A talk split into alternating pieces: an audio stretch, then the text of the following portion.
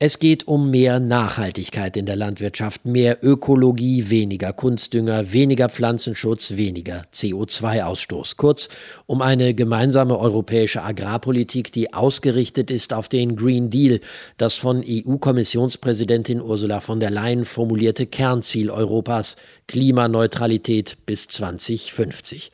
Ohne Zutun der Bauern wird das nicht funktionieren. Soweit ist man sich einig.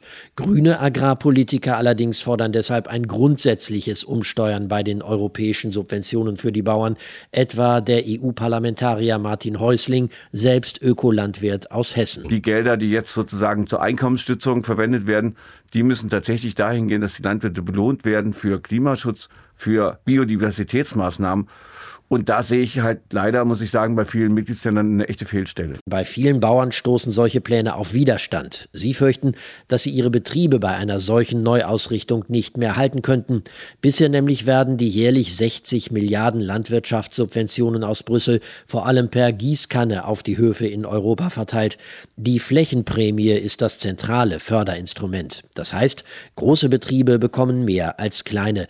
Trotzdem stelle man sich nicht gegen eine grundsätzlich grünere Landwirtschaft, meint der deutsche Bauernpräsident Joachim Ruckwied, der auch Vorsitzender der Europäischen Landwirteorganisation ist. Green Deal Farm-to-Fork-Strategie und die Biodiversitätsstrategie stehen an. Wir wollen hier als europäische Bauern äh, mitarbeiten. Wir wollen mitgestalten. Wir sagen hier nicht grundsätzlich Nein. Die Detailfragen allerdings, wie das funktionieren soll, sind einigermaßen ungeklärt. Immer noch.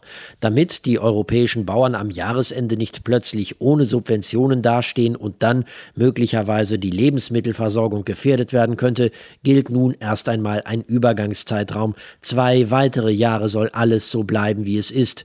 In der Zwischenzeit wollen Europas Landwirtschaftsminister eine tragfähige Reform vorbereiten, die einen Ausgleich findet zwischen den Landwirten und dem Green Deal.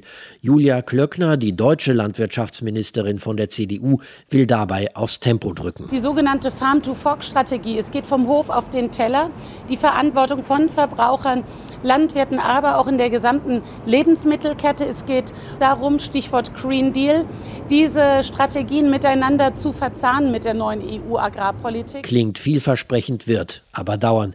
Denn es heißt jetzt, nach der zweijährigen Übergangszeit könne es erst einmal eine sogenannte Pilotphase einer reformierten EU-Agrarpolitik geben, wieder zwei Jahre lang.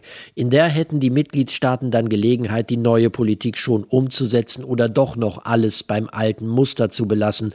Oder anders gesagt, bis zu einer wirklich grüneren Landwirtschaft in Europa ist es noch ein sehr, sehr langer Weg.